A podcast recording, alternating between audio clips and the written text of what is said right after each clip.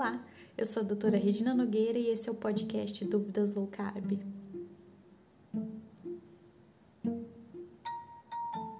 No episódio anterior a gente falou de como começar a low carb, né? É, principalmente do que a gente não vai ingerir na low carb, sempre se basear em comida de verdade, alimentos naturais, pouco processados, né?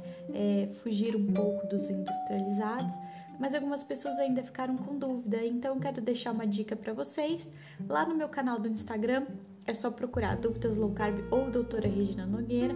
Eu tenho na minha bio disponível dois e-books grátis para vocês baixarem. No primeiro e-book, que o título dele é Por que os carboidratos são um problema? Eu tenho nesse book no final dele como um extra uma lista de compras low carb. Então é muito legal para a gente ter uma base, né, dos alimentos que são permitidos, para a gente poder ter em casa, se preparar. Então a minha dica de hoje é essa: passem lá no meu canal no Instagram e baixem esse livro para vocês com essa lista de compras extra para vocês se guiarem, certo? No episódio de hoje nós vamos responder a pergunta: carboidratos são essenciais? Essa é uma pergunta e é um, um argumento que muitas pessoas que advogam contra né, a, a dieta baixa em carboidrato dizem que os carboidratos são essenciais, são essenciais para a energia do corpo, né? São essenciais para o metabolismo, que a ingestão dos carboidratos é essencial. Alguns, alguns profissionais até têm um, um, um valor mínimo, né?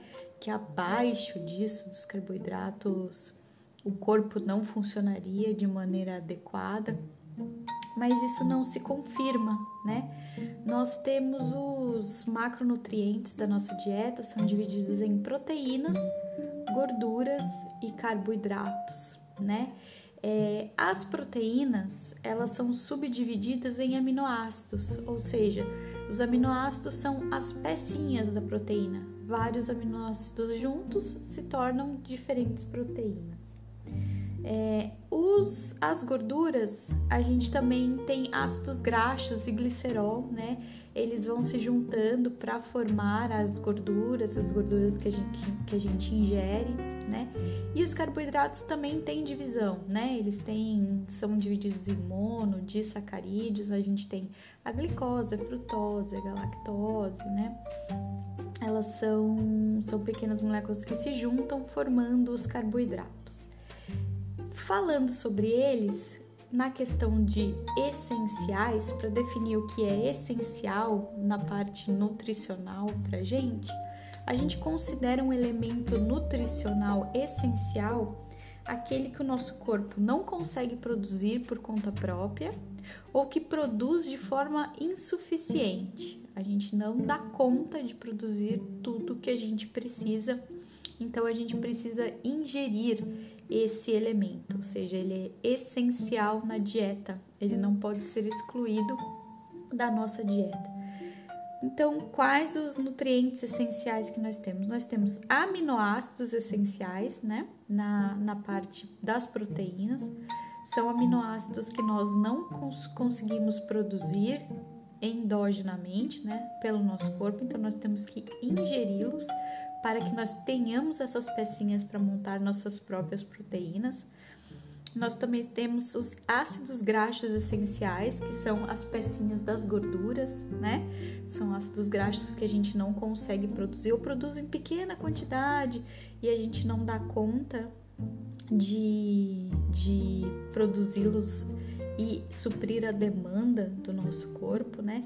A gente tem essa, esse problema com a gordura, né? Essa demonização dela, mas grande parte do nosso corpo é gordura, maior parte do nosso, do nosso cérebro, por exemplo, é constituído de colesterol, né? A gente tem também esse medo, esse preconceito com o colesterol. Foram todas, todas histórias é, criadas em cima de, de, de, mitos e o que nos levou a uma impressão muito errada das coisas, né? Então, vamos desmistificar o colesterol em, em, em futuros episódios, vamos desmistificar a, as gorduras, né? É, gordura a gente não come e vai direto para a coronária, como algumas pessoas falam, né? Nosso processo de digestão é muito mais complexo que isso, né? Então a gente tem que prestar atenção para aprender alguns processos, né? E, e, e, nos desapegarmos de algumas coisas que são repetidas e a gente aceita sem questionar né? É o intuito desse podcast justamente é esse, fazer vocês verem outro lado, escutarem outra versão e pensarem e chegarem às suas próprias conclusões. Mas voltando aos macronutrientes essenciais, nós não temos carboidratos essenciais. Ah, doutora, mas a glicose é essencial para o corpo, isso aí já me falaram, e quando a gente tem hipoglicemia é ruim.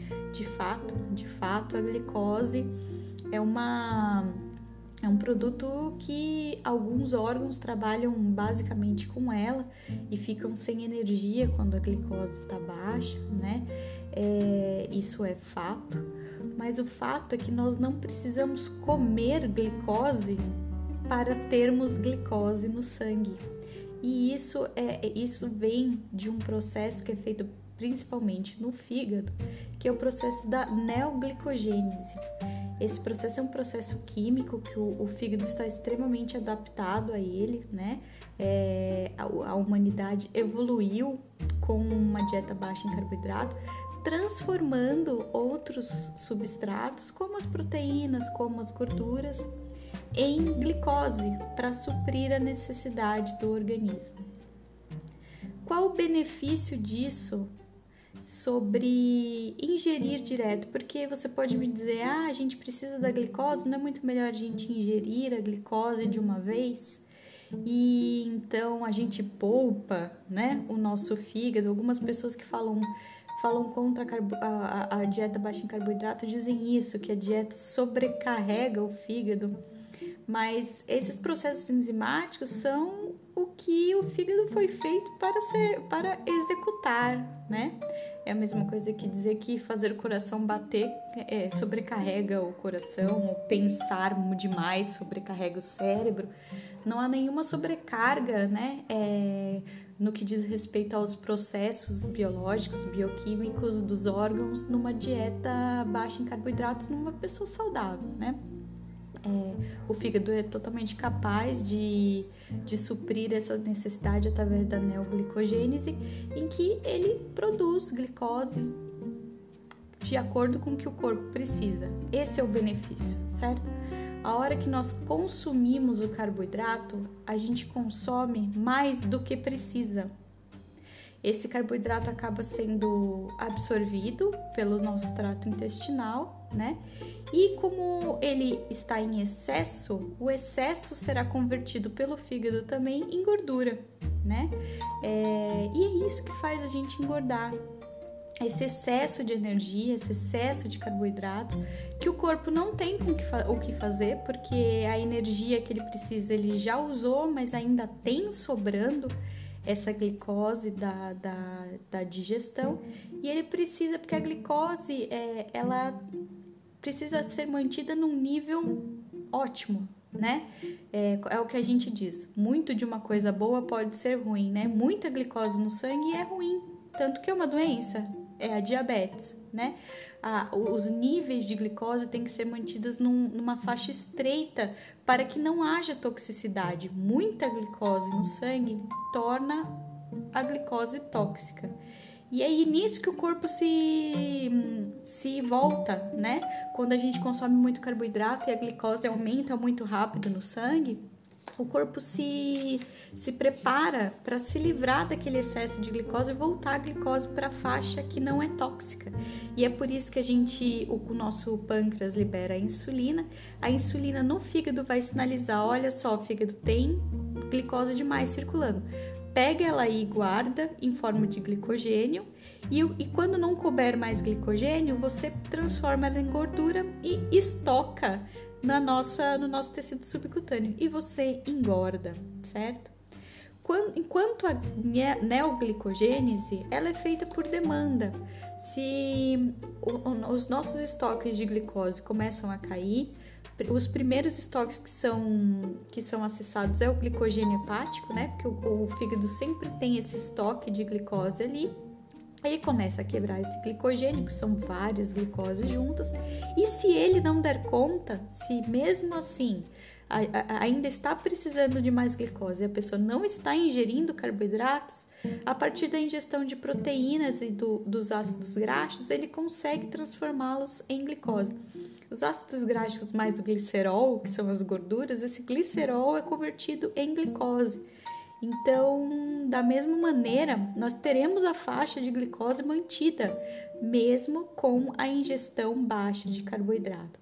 Ah, doutora, mas eu não sei não, hein? Porque eu não como carboidrato, eu me sinto mal, sinto hipoglicemia. Isso é uma das principais queixas que eu ouço do, das pessoas que começam uma dieta baixa em carboidrato.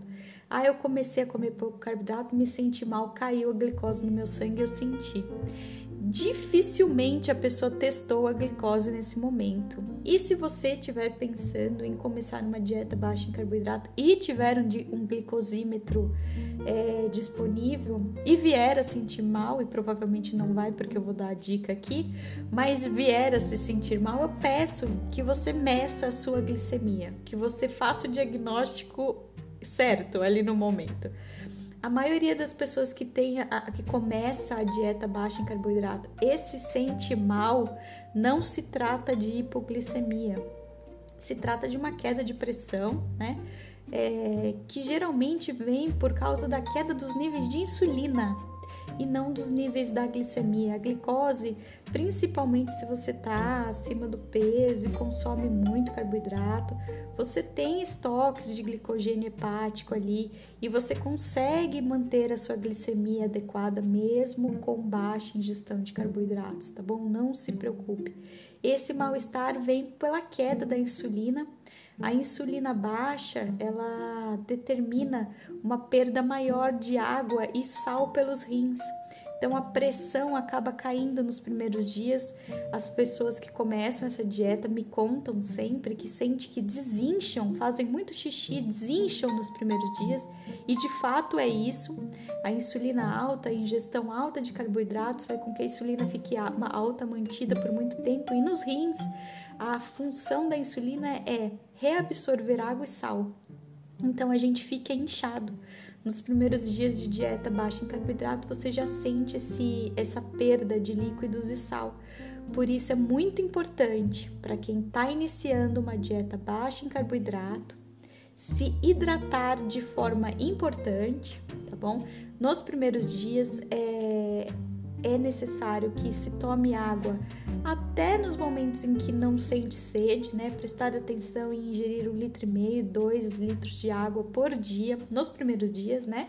Mais para frente com a adaptação, isso é uma coisa que vem com a, a, a, low carb. A gente aprende a entender o nosso corpo, a gente entra em contato de novo com o nosso corpo, a gente entende o que é fome de novo e não o que é vontade de comer, e a gente entende também o que é sede, né? Então a gente passa a tomar água apenas quando sente sede, mas nos primeiros dias, na adaptação, uma hidratação importante é muito benéfica, melhora muito esse mal-estar e a reposição de sal, tá? É, muita gente vai fazer cara feia e eu sou, tenho, sou hipertenso, sal da pressão alta, sal não é bom, sal é péssimo. O sal é outro vilão que já foi inocentado, tá? É, nos próximos anos vão, vão vir à tona todas as, as coisas que já foram desmistificadas em relação ao sal, né? É, o nosso corpo, um corpo saudável, uma pessoa sem doenças renais ou cardíacas, tem capacidade de lidar com, com o sódio, é, o, o rim é capaz de excretá-lo quando ele está em excesso, tá bom?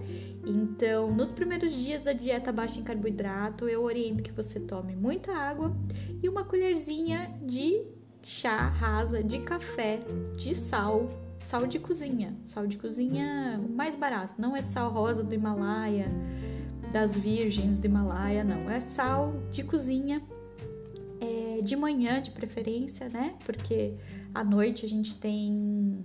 A gente faz o jejum noturno, né? No momento em que a gente dorme.